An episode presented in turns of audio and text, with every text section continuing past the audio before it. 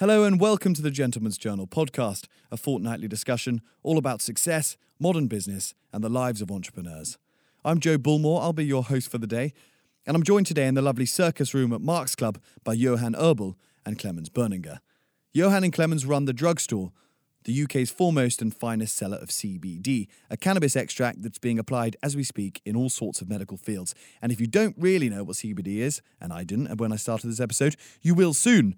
It's one of the fastest growing sectors in the world of health and wellness. The industry is predicted to be worth around 20 billion by 2024, and we'll all have a nice little chemistry lesson before the day is out. For two young guys, Johan and Clemens are annoyingly switched on and connected, and their ideas around startups and business are applicable to anyone interested in the field.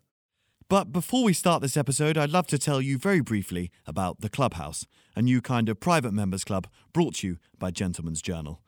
Clubhouse members get four issues of Gentleman's Journal magazine delivered straight to their door across the year, full of all those invaluable insights from the world of entrepreneurship, style, and culture that you'd hope for, as well as, of course, some exclusive deals with a range of partner brands, restaurants, and hotels, not to mention invitations to some very exciting events across the year. In fact, if you're a podcast listener, which you obviously are, you now get 20% off your annual Clubhouse membership, meaning you get the full Gentleman's Journal experience in full colour for just £56 a year, which sounds a bit like a bargain to me. To get that, just enter the code POD20, that's P-O-D-20, at thegentleman'sjournal.com slash club. That's POD20 at thegentleman'sjournal.com slash club. Enjoy.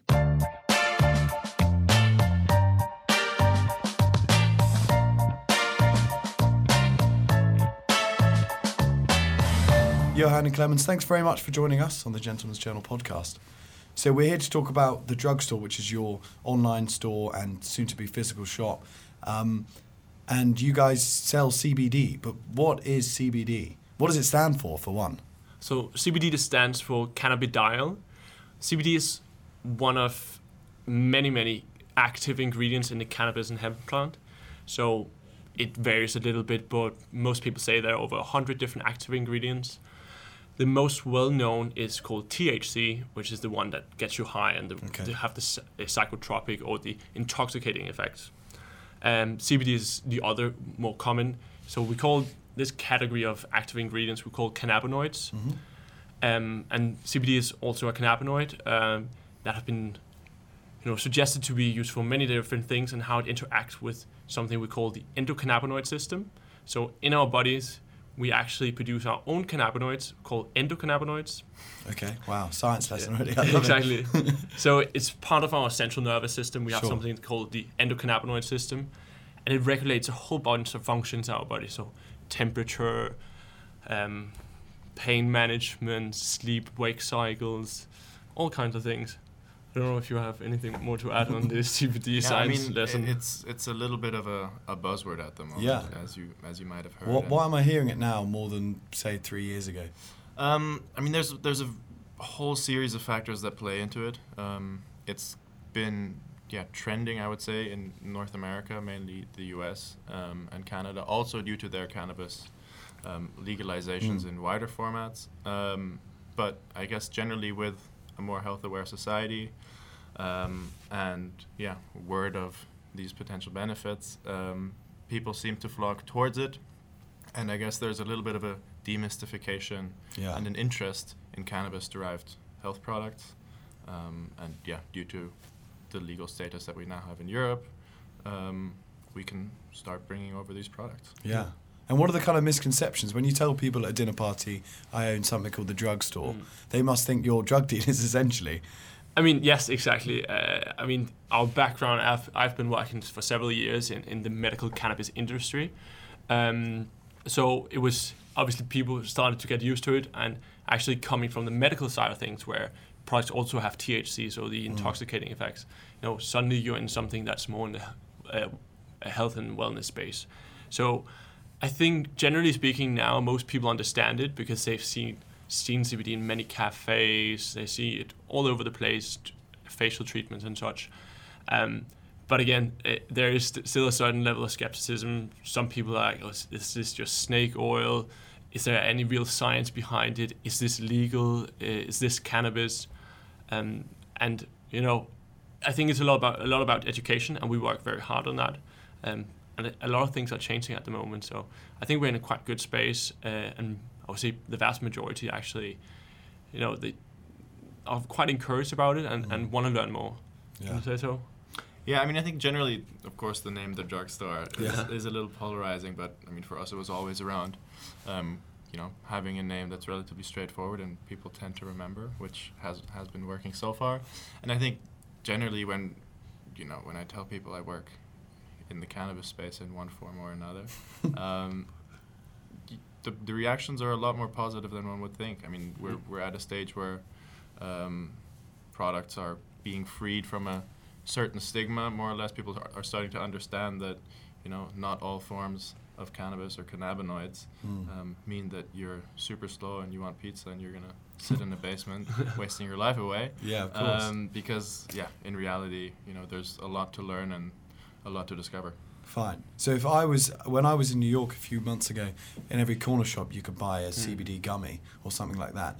I didn't take them because I was slightly scared that I, something would happen to me. But if I was to take one now, just for a recorded this podcast, would I feel the effect? What would happen to me? I mean, most people uh, would say that they get more, feel more relaxed, um, and it obviously very much depends on how much you're taking. You, there will never ever be like a psychotropic effect. So with THC have that kind of intoxicating effect, uh, where you can, you know, again as Clemens said, you know, feel high, you get the munchies or all those kind of things. Um, with CBD, it's much more subtle, um, and that's also why I mean, coming from the medical side of things, actually, the reason why I also started gravitating towards the CBD market was that I saw that even when people had the option to buy products on prescription, uh, buy products and strain varieties or variety of a cannabis where there was a larger amount of CBD compared to THC, um, people tend to gravitate towards CBD because people don't necessarily want to get high if they're using it for a certain ailment Mm. or certain, you know, wellness or something like that. They obviously want some other benefits that Of course, yeah. could be uh, been suggested. Um, so I just saw that you know even when people had the option to buy THC products, they actually started gravitating more and more towards CBD Okay, um, because it's more subtle and you don't get that high. good. Okay. So what about you as businessman then? What was this your first business you set up, or do you have histories So- with other things? I mean, to, to a certain, it's definitely the first business we've set up together. Yeah. Um, and I would say the first business for both of us with the same sort of ambition. I mean, like, you know, my, I guess my first venture into starting a business of my own, I, I ran a bar. I, I owned a bar with friends as a student, okay. which we kind of ran next to university. And um, but of course, something like that is, is completely different to starting an e-commerce and hiring lots of people in Yeah. to try and build a, Mm. um, yeah, and, and scale a, a serious business. But I think even small steps um, in the direction of running a company, no matter, and, and it's something I always say to people that are looking at, at starting something, it's just start something and realize that, you know, you can make money with your own business and Mm. you're, n- you're not going to, you know, suddenly fail necessarily. Um, and it's just about building confidence. But yeah, I mean, Yeah. Mm. it's definitely the first business with the scale and ambitions Fine. that we have. And you you said you worked in the legal cannabis business before. Yeah, so the me- on the medical side, so I together with uh, two other partners in Denmark. So the, basically, the Danish government a few years back they were looking to legalize medicinal cannabis. So you know it's very much a pharmaceutical business and pharmaceutical side of things. Uh, and then we saw that there was a big opportunity, but it would not be able something that we could do on uh, by ourselves. Um, so uh, we entered a joint venture with a big Canadian cannabis company called Canopy Growth, um, and with the aim to obtain a production license or cultivation license in Denmark and distribution in a Mhm. number of other countries. So me personally, I focus primarily on working on the legalization process uh, in many other countries. So lived uh, six months or something like that in Greece, worked with the government there, and it was an amazing experience to learn that you know even though I came as a very young guy, as soon as I start talking about cannabis, within a few months I had a meeting with the prime minister Oh, wow. or something like that, with and got that really uh, close relationship with them actually. Obviously, one thing it was Greece would probably not happen in the UK. Yeah. Two, uh, you came with something that very few people could actually talk about and had the experience because we'd just been through it in Denmark. So you know, I went to many different countries, worked with the governments there. I was learned a lot about you know being by yourself and just being proactive. Uh, and you know nothing would ever happen in a certain country if you didn't go there and spend the time actually there. Um, and then yeah, I, I, I've reached out to Clemens when you know we started talking about is would there be an opportunity to start something uh, in the CBD market.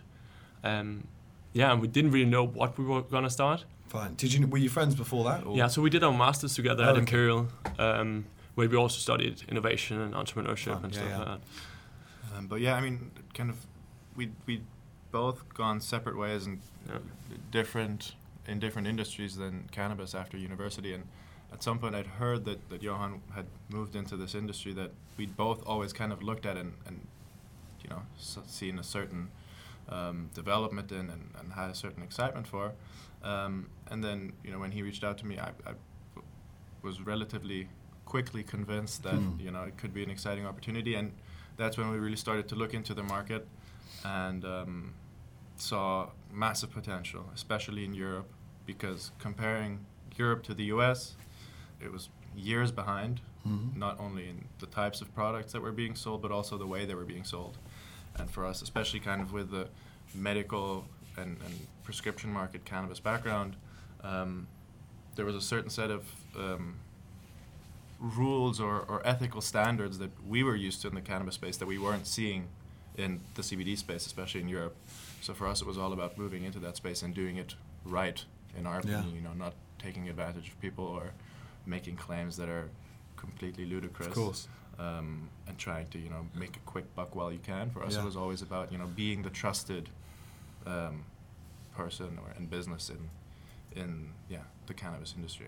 And why did you decide London was the place to, to kick it off?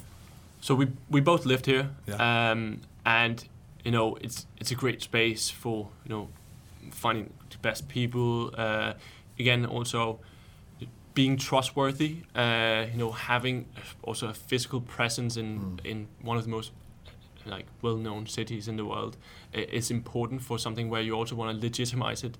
Um, so with our pop-ups, with our soon-to-come physical shops, um, it's all about validating the business and showing we're not trying to hide in some dingy basement. Yeah. Uh, it is about you know being on the high street and showing that we're here and you know you can trust us. yeah. And so when you were setting it up, did you go looking for money? Were there any kind of stumbling blocks you came across when you were talking about drugs essentially and trying to get people to fund you? Um, well, I think you know generally with different partners, it has been quite positive, and I would say uh, we are probably approached on a weekly basis by people who are looking for to invest in this Oh, wow. industry, because everybody knows it's really a hot topic. There, everybody wants to invest in, in the CBD in the cannabis space.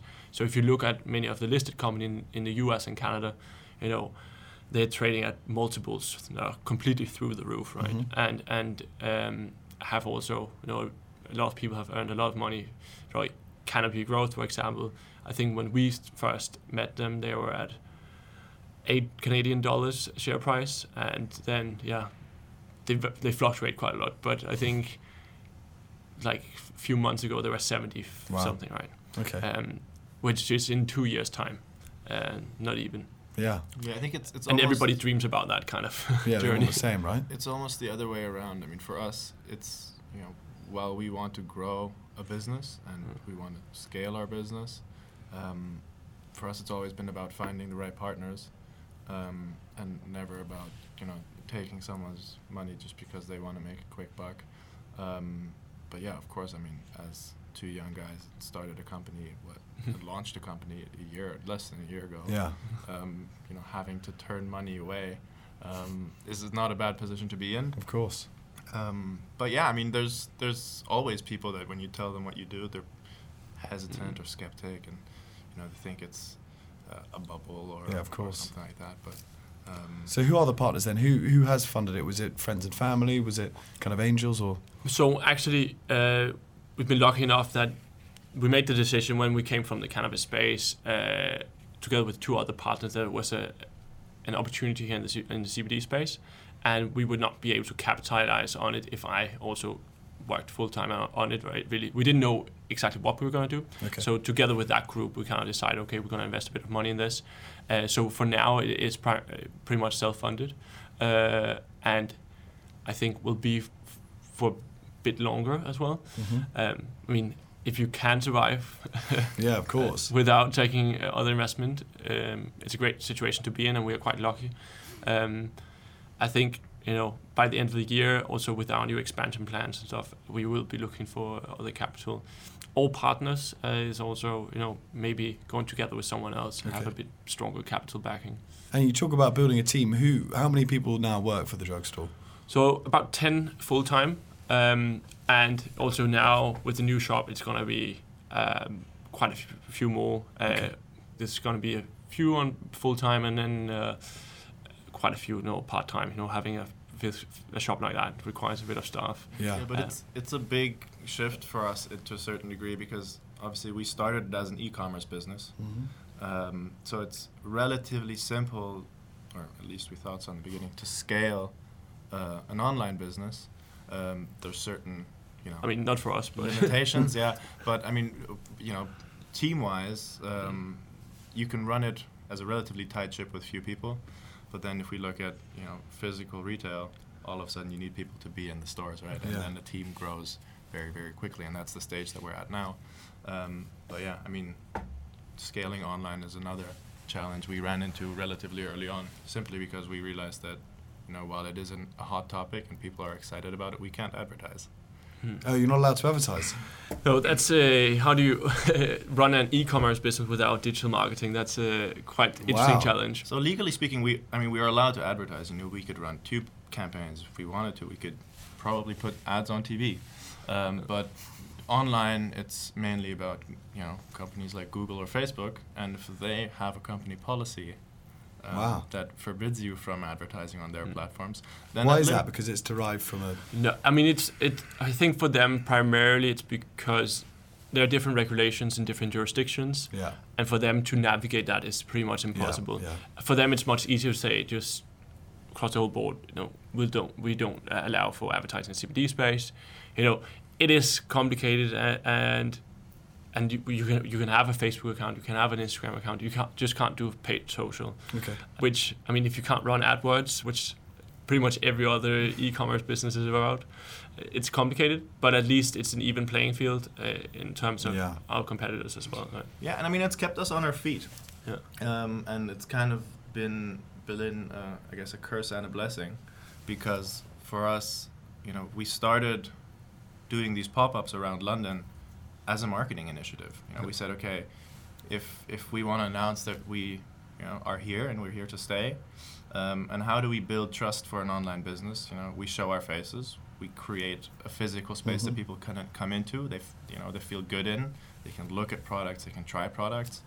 Um, and then we realized, wow, you know, these these pop-up shops. That, and I know you've had um, appear here, here, so you probably Yeah. you know the topic. But Of course. um, yeah, for us it was you know the, a pop-up shop as a marketing initiative, and then relatively quickly we knew, wow, you know, if these pop-ups can carry themselves as stores, why don't we look at retail in a more traditional sense Yeah.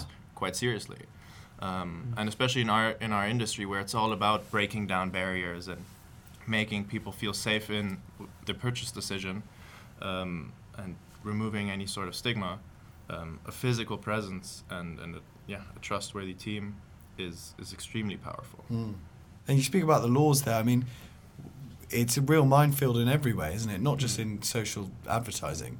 Is there a chance that with a new government, a new prime minister, which is about to happen, they could decide, right, no more CBD, and you guys would be completely out of business? Is that a danger?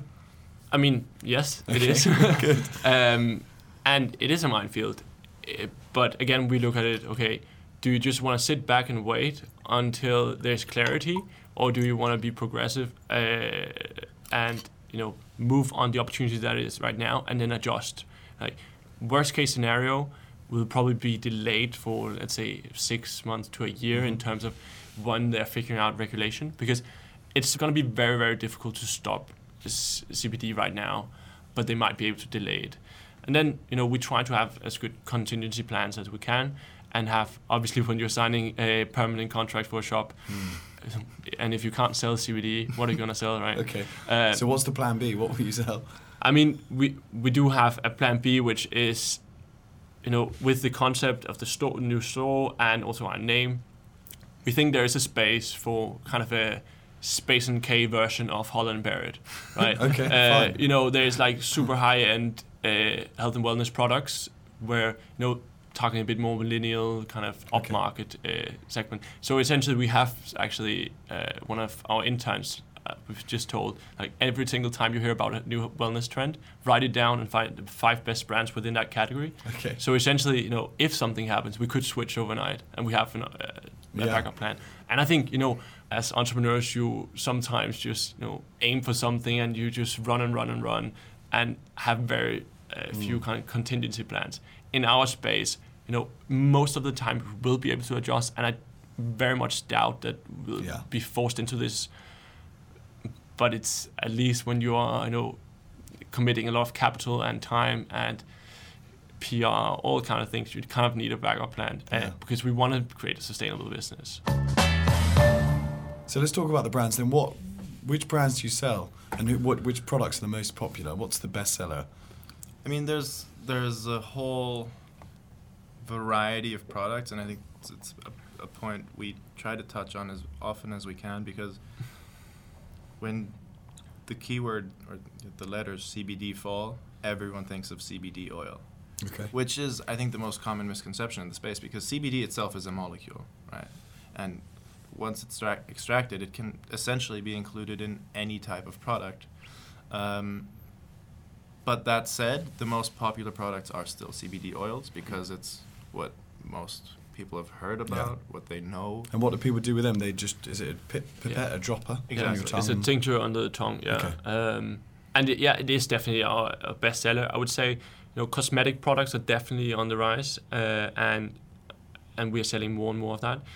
There's a quite big difference to what we are selling online and what we're selling in shop and re, uh, bricks and mortar, um, both with the locations of the shops and also they, you know, our average spend in shop is is higher than it is online. yeah. Um, so it's, there's a difference there, uh, and it's going to be really interesting to see with this new shop uh, how that's going to work out and, and you know, which brands are going to perform. Yeah. But you know, we have some really really interesting uh, product categories, and from the very get go when Clemens and I started, what was important to us was that you know we're not just going to have you know standard oils and tinctures. What we really look out for is products that have a bit more holistic approach Mhm. whether you see CBD as an ingredient together with many other ingredients to target specific uh, usage, right? Okay. Um, and and spe- specific categories. Um, and we find some really interesting ones uh, and try to be the first ones to bring it to Europe. So many of the brands that we have actually, we are the only ones selling in Europe. Um, and we also do a little bit of distribution work, kind of ad hoc for them, Mhm. Just to kind of create that partnership. But yeah, I mean, we also, for example, as a different type of product category, we are, as a business, we try to cover as wide of a business area in the CBD uh, market as possible. So we actually did a joint venture with a big alcohol distribution company, uh, and next month we will be launching together with them a the first alcohol-free CBD beer. Oh, cool. Yeah. So there are CBD beers on the market, but you know, alcohol-free beer is the biggest or most Yeah, growing yeah. CBD market, you know, beer market of all. Um, and it's quite interesting to see. Okay, could there be an kind of an alcohol substitute here? And also, we we see, especially among kind of the younger uh, consumer groups, that you know a lot of people are you know moving a little bit away of uh, Yeah, alcohol definitely. consumption. So. That's really an interesting market, uh, uh, and we are super excited about Okay. launching that as What's well. What's the beer brand? Can you say who your? Yeah, it's called Hop and Hemp Brewing. Okay. So The brewery. Yeah, Fun. is, is Yeah. the is the name of our brand. Um, but I think it, it comes back to an interesting aspect because when we first Mm. started in the CBD space, you know, we were like, okay, what are we gonna do? Um, we decided on starting the drugstore as a retailer because we wanted to showcase kind of the diversity of CBD products there are and there can be. But at the same time, you know, we've always looked at how can we get involved with education? How can we get involved with developing products and brands? And then, you know, you build these huge dreams when Mhm. you're in your first days, and then at some point you realize, okay, we have to focus on one thing. Um, and kind of left that plan behind and really focused on the drugstore. I've been building that, um, yeah, over the past months, and now somehow naturally all these other aspects Yeah. are kind of Materializing. yeah. on the side anyway, and becoming yeah an integral part of what we do. So how big is the market then in, in Europe or in the UK? I've heard some crazy numbers thrown out. What do you guys Yeah. think? I mean, it's still relatively small. I mean, so let's say last year in the UK it was estimated it was 40 million pounds. But again, I mean, it's super complicated to to uh, estimate. I think this year we'll be looking at something that's significantly higher. Um, the rest of Europe, the issue is there's been a big kind of grey market, uh, and a lot of the original CBD market was kind of related to the whole vape uh, wave. We don't sell vapes, for example, because we try to move away from that. So that's why it's, it has been difficult to estimate. There are some crazy numbers thrown out, so you know, like 2.2 billion Yeah. dollars by 2020, uh, only in the U.S., and 22 billion dollars by 2022, and you know, it's difficult to say, and, and and I think a lot of this is also a bit unrealistic. Uh, it's a significant spa- market and it will grow significantly. Uh, but you also have to be a bit realistic about Yeah, it. naturally. Yeah, and to be realistic, not just on on the size of the market, but also the spaces that CBD will move into. Yeah. Because while now, you know, we're speaking about food supplements and cosmetics and maybe moving into drinks a little bit, um, you know, there's the whole medical side to it. And then looking at it as a food additive or, or whatever other options there might be, Mm. um, there's so many question marks as to what the CBD market will be, right? I mean, at the end of the day, we're talking about an ingredient, yeah, and- and, and- anyone can. and anyone can use it, it, in, yeah. in one way or another. Um, so, the size of that market, the prediction of a size of, Of that course. market, is is very very tricky. And then, I think we tend to base European growth predictions on the U.S. and Canadian growth in the cannabis space a little bit too much. There's a different um, cannabis culture Mm, that's definitely. existed in North America that hasn't existed as openly here. There's a different level of acceptance.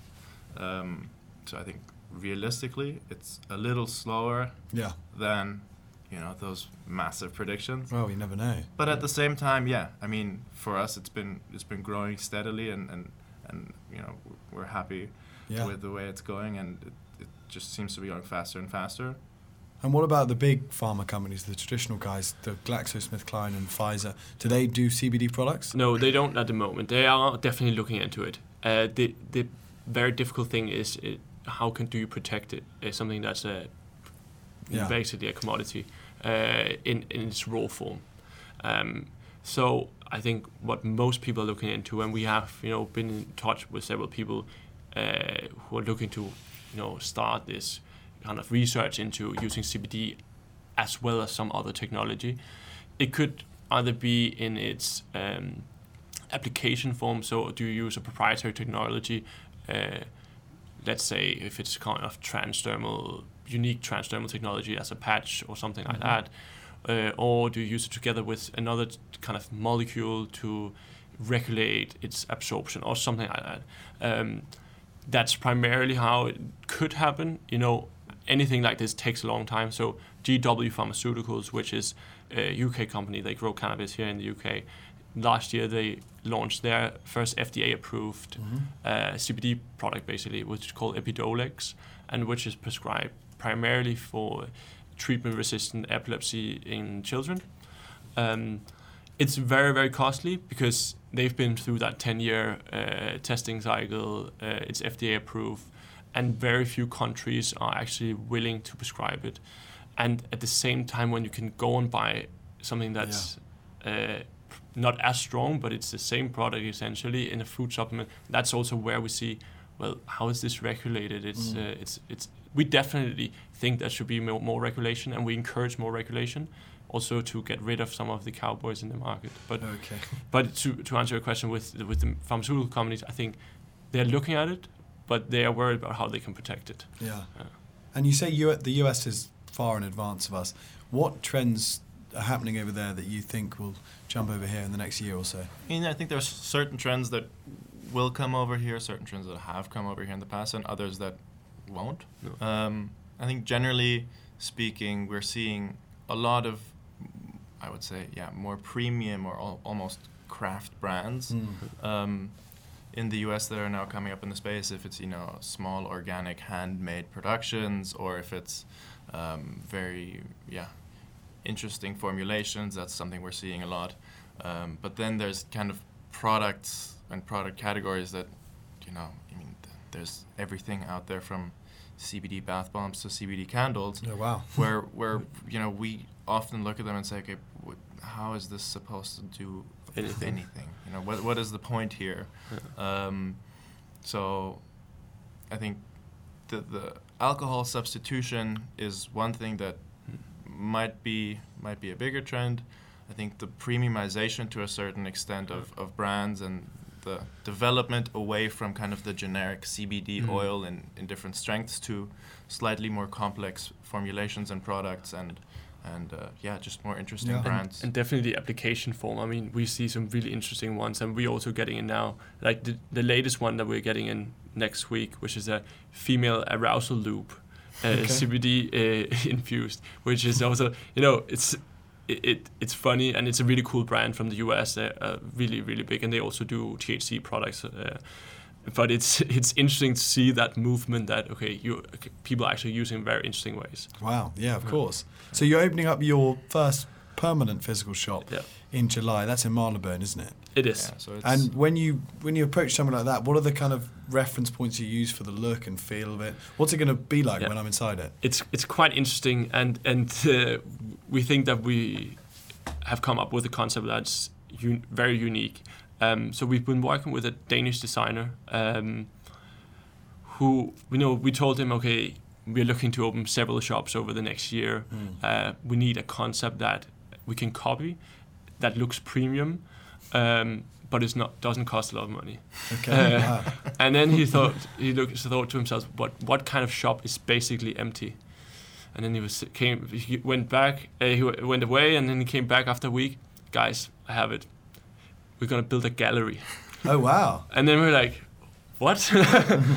um, But it, I mean, Yeah. it, it makes sense to a certain degree. A playing on the fact that you know it used to be Damien Hirst's shop as well. Do- There's- okay, there- cool. There's an interesting connection there, but at the same time, it allows us to have a store that is appealing and and relatively simple at the same time.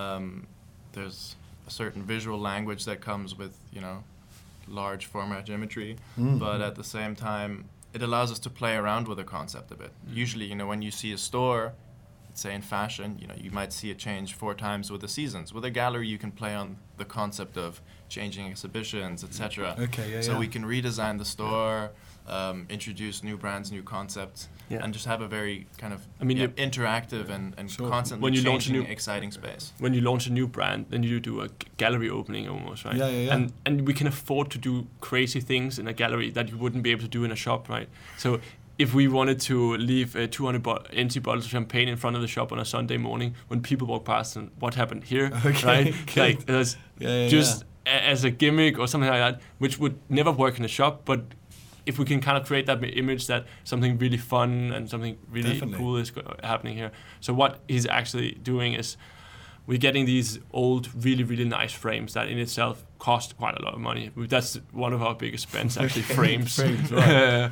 and um, getting really, really nice prints. So in itself, maybe a print like that uh, with the frame would be maybe five, six thousand pounds, right? Wow. And then just have a small uh, kind of brass shelf next to it with one product on. So you have that two by three meter uh, huge print and then a tiny, tiny product next to.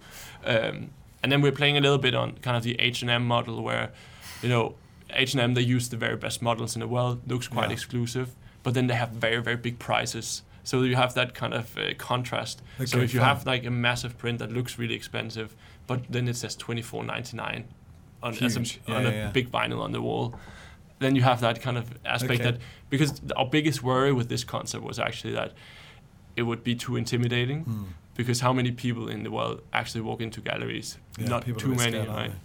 Yeah, and, and that's the challenge we face a lot, right? We we it's because of the price that CBD still has, simply because the processes involved, etc., um, are yeah rather to rather um, extensive. Um, there's there's a certain barrier to entry and a certain hesitation to buy that product. So a premium environment is expected by the current demographic that spends money on CBD. At the same time, it's becoming more and more of a mainstream product, and that's always been our mission: is to kind of make CBD available um, to everyone that that is interested in it. Um, so it's about finding a balance that, yeah, A is very inviting, that seems premium, but doesn't scare anyone off at the Okay. same time. Yeah, yeah, yeah. And what is the average price point for a? I mean, now our, our average spend in sh- in shop is like seventy five pounds. Um, online, it's a bit lower, like fifty five pounds. Um, you know, we ha- our, on average, I would say most products range from yeah twenty nine ninety nine to two hundred pounds. Okay. So that's kind of the range that Wow. we have. Yeah. Yeah, I mean, it's- it's a wide range, and I think most people will start on the lower end and then kind of Yeah, somewhere between through. Thirty and fifty Yeah, yeah. pounds. But um, yeah, at the end of the day, it really comes down to personal preference and and yeah. Good. Well, I look forward to the launch party then. of the- Definitely. the gallery slash shop. Yeah, And I'll- absolutely. I'll, so help you with some of the um those empty champagne bottles. Fantastic. yeah. Before you go, I want to ask you um, some of the more personal questions to get to know Mm. Johan and Clemens as men as much as businessmen, Mhm. I should say. So, who in the world of business do you each most admire? We'll go round. Johan, do you want to kick us off? Um, I mean, as a as growing up, it was always Steve Jobs. Uh, I was kind of a, a nerd, and I loved Apple products. So Quite every right, I yeah. would I would always watch all the keynote speeches, and I think the whole kind of aura around everything he did was amazing and fascinated me from a very young age. So sti- I think still today, I mean, obviously he's not alive anymore, but Mm. he's a guy that really inspired me. Like the amount of detail that he would go into with every single thing. So like he cared as much about how the computer looked on the inside as the outside. And I think you know working in retail, having some having that passion, for example, is something that we can learn a lot from. Yeah. And do you own a black polo neck? I, I, I do. Uh, I don't tend to wear it that much, but uh, maybe just at home when I want to feel like Steve yeah, Jobs. Yeah, yeah. That's some nice dad jeans. Okay, cool. Yeah. What about you, Clemens? Um, I mean, I've never really had kind of that that one business guru. Um, I think kind of a big aha moment for me was um, I briefly worked for Red Bull, and I kind of on my first day there, I I was handed the media report for their Stratos, so the, the space jump. That they Yeah, did. yeah, yeah. And um, I mean, the company, and I think Didi Mateschitz behind it. Um, when I saw, you know, b- behind an amazing, massive brand, you know, that's, that's kind of pioneered sponsorship to a certain degree. Um, there are so many more layers Mm. and and smart little tricks from you know th- the way that they make money to a certain degree um, from things like you know okay it's broadcasted everywhere on TV but what is the soundtrack to the free fall oh it's a band that's signed to Red Bull Records. Oh, okay, guess what nice. record is platinum the next day? You know things like that Yeah, yeah, yeah. where I realized you know okay there's more than building a great brand. If you want to build a great business you got to be smart about the way you make money. Yeah. and that was kind of an interesting moment for me that I remember to this day Rory Sutherland. Do you know Rory Sutherland? He's kind of a business thinking, of course. He, I think he has a line about how Red Bull's the world's favourite soft drink and everybody hates it. How it Mm, tastes yeah. And it's incredible. It's amazing. Um, although I think they just stole the brand, didn't they? Off a Thai brand or something. They didn't Yeah. steal it. They essentially bought into it. Fine. Okay, Yeah. quite right. That's a much better way to put it. Um, what do you think you'd both be doing if you weren't running the drugstore? It's interesting. I think if I weren't running the drugstore today, I would be, or I would go into something else in the cannabis industry. But Okay. if if I had never gotten into this industry, I would probably be doing something with food. Yeah. Fun. I mean, I came, I come from a relatively entrepreneurial family, and I think from a very young, young age, I knew that I wanted to do something of my own. Um, so I think in some form or another, I would probably have found like at least some kind of business venture I could throw myself into. Um, I think there are many interesting spaces at the moment. I regret that I studied business because I have a bit more. I love science, uh, Yeah. and I can If I- at the start. You if I could, uh, if I could have jumped into that and have been a bit more in touch with that. So that's why I also love uh, cannabis space. But you know, if I could work with that close on a closer basis every day, Mm. I think that would be a, qu- quite a lot of fun. Okay, good. Well, there's still time. Yeah. Um, What's your worst habits? Do you think? What are you What are you ashamed of? I think it's quite interesting because uh, I think that's why we work quite well together because I tend to overthink quite a lot. Okay. Uh, and uh, I'm very explicit about everything that I feel and everything that I think all the time. So I share all the time. Okay. While Yeah, I I mean- am I'm quite the opposite. I or Johan tends to get irritated that I don't speak as much and I don't share my thoughts all the time. Okay. I'm yeah relatively quiet at times because I I don't know have developed this habit of trying to listen and think through every option Fine. before I say anything, um, which can be good in, in some scenarios and can be off-putting in others. Um, Mm. So I've been kind of working on a more active. Okay. um, right. well, you wouldn't have thought that. I think it's been about 50-50 in the speaking. Yeah. Who, who's the most impulsive? Who's the one that you have to kind of rein in? I would say Johan. yeah, probably. Fine. And you're the one who wants to go, go, go and things, and you're yeah, Clemens, you're yeah. kind I think it's I think it's, it's kind of like Johan will steer the steer the ship out into the open ocean. I just have to make sure it doesn't sink. okay. go yeah, slow down, slow down. yeah, fine. Um, what are you guys most proud of so far with the drugstore? I would definitely say, kind of, the team that we've managed to put together. We've we've managed to find or find incredible people and convince them somehow to work with us. Okay. Um, and yeah, the energy that we have within the team and developed, you know, within this short period. But I think also kind of having been friends before we started, staying friends yeah. while running. A yeah, not easy. Yeah, It doesn't so- happen often. No, Yeah, I, it's, exactly. it's really about the people. Okay. Yeah, I completely agree. I mean, it's amazing every day to walk into the office and also feel that everybody's happy and you know everybody feels like they own their part on what what they are actually spending their time on, um, and obviously sometimes it, it's super tough and uh, it you have tough days, um, and that's why it's so important that you just have a team that works hard and are amazing and have fun because at the end of the day, you know, a business like this, I mean, it could go sideways tomorrow. So the most important thing is that you really have fun on the journey. Okay, good. And, and I really hope that, and I think so, that everybody we work with, they, they think feel the same. Yeah, I hope so. What, what, what, on the other hand, has been your biggest failure, the thing that's gone wrong? Are there been any major stumbling blocks? I don't. I don't think so. I mean, we we try. I mean, obviously there's there's mistakes and there's learnings, but we Okay. try not to dwell on anything. That, I mean, of course, there's um, spending we could have avoided here or there, um, or yeah, or minor minor things like that. But I think, I mean, we've been relatively failure free, and I hope we Mm. stay that way. Yeah. Um, I mean, as a startup, obviously it's it's a roller coaster and there are ups and downs. And like Malcolm Gladwell said in his book, like you have to spend your ten thousand hours to learn Mm. something, right? And if you spend ten thousand hours on anything, you will fail quite a lot as well. Yeah, Uh, and so, I mean, I think we take it as a as a learning every single time that we do something wrong. And obviously, you do make a lot of mistakes, so we don't judge anyone for doing it because that's the only way that we can grow as Yeah. a company. Absolutely. Are there any kind of um, phrases or conventions you, you're really tired of in the world of entrepreneurship? uh, I told you so. I told you so. I told you so. It's, I mean, it, uh, to me, it's just the least productive thing anyone could say. Yeah. And and it's it, it inhibits our innovation so much. I mean, if if you const- if you if I uh, was feeling scared that I wouldn't take a risk because somebody could say I told you so, uh, Yeah. that would be the worst thing for the company because we need to take risk and we need to be super innovative.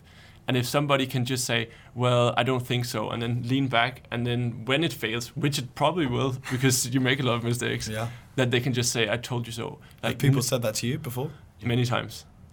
Uh, I mean, throughout life, right? Yeah, and probably you know it, it will happen again, but it, it's just those moments where it's like you, you it's probably a scenario where you personally aren't feeling the best about what has happened, course. and then someone's just like Yeah. putting you down even more. But they didn't take the risk, did they? So in the end of the day, you you'll probably be the successful one, unless you keep getting it wrong all the Yeah. time. Yeah, yeah. At which point, yeah, maybe listen to the people that told you so.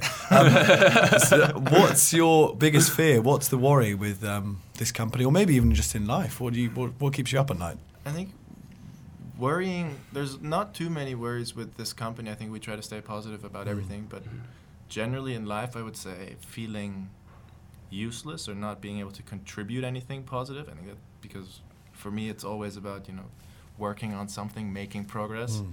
and if for some reason one were to feel pointless, that's not Yeah. a nice place to Mm. be. That's a good answer.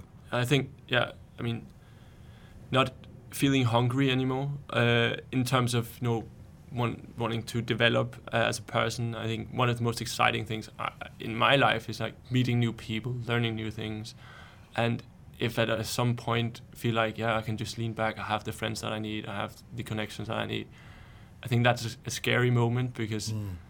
I want to develop and I want to be able to continue to develop throughout my life. Yeah. And do you guys have party tricks? Like this is this question really polarizes. S- Yeah, some people don't know what a party trick is. I think by some of their answers. No, I mean, I, I, I don't know if it counts as a party trick, and I don't think it is a party trick, but I think we've.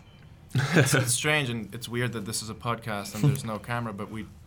I mean, when we both came in, you said we're taller than you expected Yeah. us to be. We're both relatively tall, but we're also both freakishly flexible. Okay. so we have been spotted, you know, at parties, having our feet behind our head, and Really? it's, it's very strange. I'm sure And, it does. Yeah. So, I don't know. especially if you're a little bit tipsy as well. Okay. then Fine. Might be a risk of falling at the same time. Yeah. So I mean, I don't know if it counts as a trick, but it's. I think definitely- that's a hell of a trick. We should do that at the launch party. Yeah, definitely. Maybe, maybe Fine. if, yeah, if you come and come and visit us at the Okay. launch Yeah. party, then Well, I'll, we'll make chance. sure to film that one. Fantastic. How tall are you then? You're both Yeah, I'm like Significant. six four. You're like six three really or something. bad with feet. Yeah, Yeah. fine. above Just yeah, just tall. Yeah. Tall people don't tend to know. It's the short people. I'm five foot ten and a half. Yeah, exactly. Ten and three quarters and a point two or something. I don't know. I'm I I think I'm average. Fine. Yeah. Thanks for not saying anything. Um, uh, what's your most treasured physical possessions? Um, Actually, it's something that I, I just obtained. I think uh, so. I met this artist uh, who I think I have a lot in common with. He's also Danish uh, and uh, you know moved out at a relatively young age, uh, went away from Denmark and now lives in LA, and he takes some amazing pictures. And I saw this particular picture and I felt like it signifies this time of my life right now where you know you're trying to figure out who you are and who you want to be as a person uh, while you are looking at all these kind of goals and, and aims that you have for your life and one thing is i think it can be kind of a life lesson for me right now to keep remember okay you need, need to be happy in the moment Mm-hmm. while also being hungry for what can come. Um, but and the, at the other time, on the other side, I also think you know it's something that's aesthetically quite funny. So Yeah. it, it weirdly enough, it, it's something that I only got, got like a week ago. But It's uh, now your favorite possession, right? It is. Okay, good. Yeah. What about you? I think it's it's always about. I mean, similar to Johan's, it's about a story that you attach to an object much more than the value of the object itself. Um, and I mean, I have a few items that that have or that connect me to certain people, but I would say, for this case, I'll say a pair of shoes. Okay. Are you Uh, wearing them today? I, I am wearing them today. Ah, a pair So- of monks. I was given these shoes um, probably 10 years ago now. Uh, my father bought these shoes for me and showed me, okay, look at the shoes. Guess what? I'm wearing the same ones, and I've been wearing them for 50 years. Oh wow. So th- here's the challenge, and um, yeah, I mean, they've been going strong for 10 years, so I just Okay. have like 40 more. Before we go to go, How many times have you had them resoled? Not once. Not once. Not once, but I probably should soon, yeah. Okay, fine. Yeah, they're looking good, Nick. They look new. so well done. Um, is there a book that you guys have in- been influenced by? As I said before, I, I think I have this little bit of a nerdy or geeky gene to me. So anything that's a little bit science and factual, I, I like quite a lot. I must admit that I buy a lot of books and probably read like 25% of them, Yeah. even though I think that they're interesting. uh, the only few books that have I've managed to kind of read through uh, are more science focused, or a lot of books by Malcolm Gladwell. I think yeah, yeah. again it's something where you know you can just feel like he's done his research in detail with every single thing, and you get some fun facts from those books that I quite like. You know, Mm. you get some good stories from it. Um, so I think for me they they've meant a lot. Um, but again, I'm not like the biggest reader in the world to be honest. fine. I'm the complete opposite. I think Yeah. for me, the book, I don't know if it's it's the one that has influenced you most, but the one I've recommended most is The Alchemist. Yeah. Um, so I guess more spiritual than scientific. I think someone else said The Alchemist last year. It's interesting. Things Yeah. come back round. Um, and finally, is there a drugstore motto that you live by? or even just two personal mottos that you've amalgamated? Like, I th- it's it's quite funny. I think for for the drugstore, it started off as a joke because I tend to do it all the time. Uh, so you know. The kind of joke with "Would you rather?" So, would you rather walk backwards for the rest of your life or Okay. have uh, no hands or something like that? So, I sit all the time think about these. I don't know why in the office while I'm doing other work. okay, well, give And us one now then, surely. Yeah, I mean, it could be something like that. Would you rather walk backwards for the rest Mhm. of your life, uh, or um, have feet instead of hands, Okay, right. for example? Um, I think walk backwards, surely. Yeah, Yeah. but then Feelings I mean, hands. I think to a certain Yeah. extent, this "Would you rather" story has has moved possibly way too far into our ba- daily business decision. Like, oh, would you rather um, open or, or launch a new website or a new store? And then Okay, fine. let's let's do the store. Yeah. Fine. But I think when we, when we have new hires, they quite get a little bit confused because it's one of the first things that meet them in the office. Because I always tend to gravitate these questions towards some of the new people, also to try to figure out what their opinions of certain things are, and some of them might be a little bit polarizing, I guess, uh, which is quite f- funny. And then it's just yeah, as Clemens said, we, I think we sometimes think about it in business decisions like like it's quite coo- nice to have something. Is it black or white? Is it Yeah. 50-50? Like just to really put it up against each other. Um, so I, I guess that's kind of a motto. Okay, good. Would you rather? Well, thanks very much, gentlemen. It's lovely to have you, Johan and Clemens, and good luck with everything. Thank you very Thank much. you. We're happy to See be you here. at the launch party. I will, yeah, of course.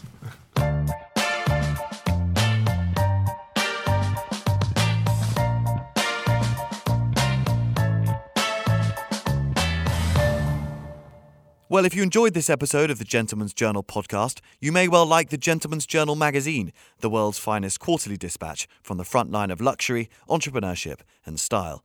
In fact, as you may have heard earlier, podcast listeners now get 20% off our annual subscription.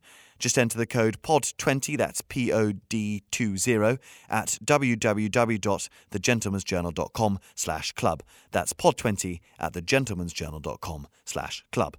And if you really like this episode, why not rate us five stars on the iTunes Store or, of course, wherever you happen to get your podcasts? I think that'd be a lovely idea. Anyway, I'll leave you alone now. Bye bye.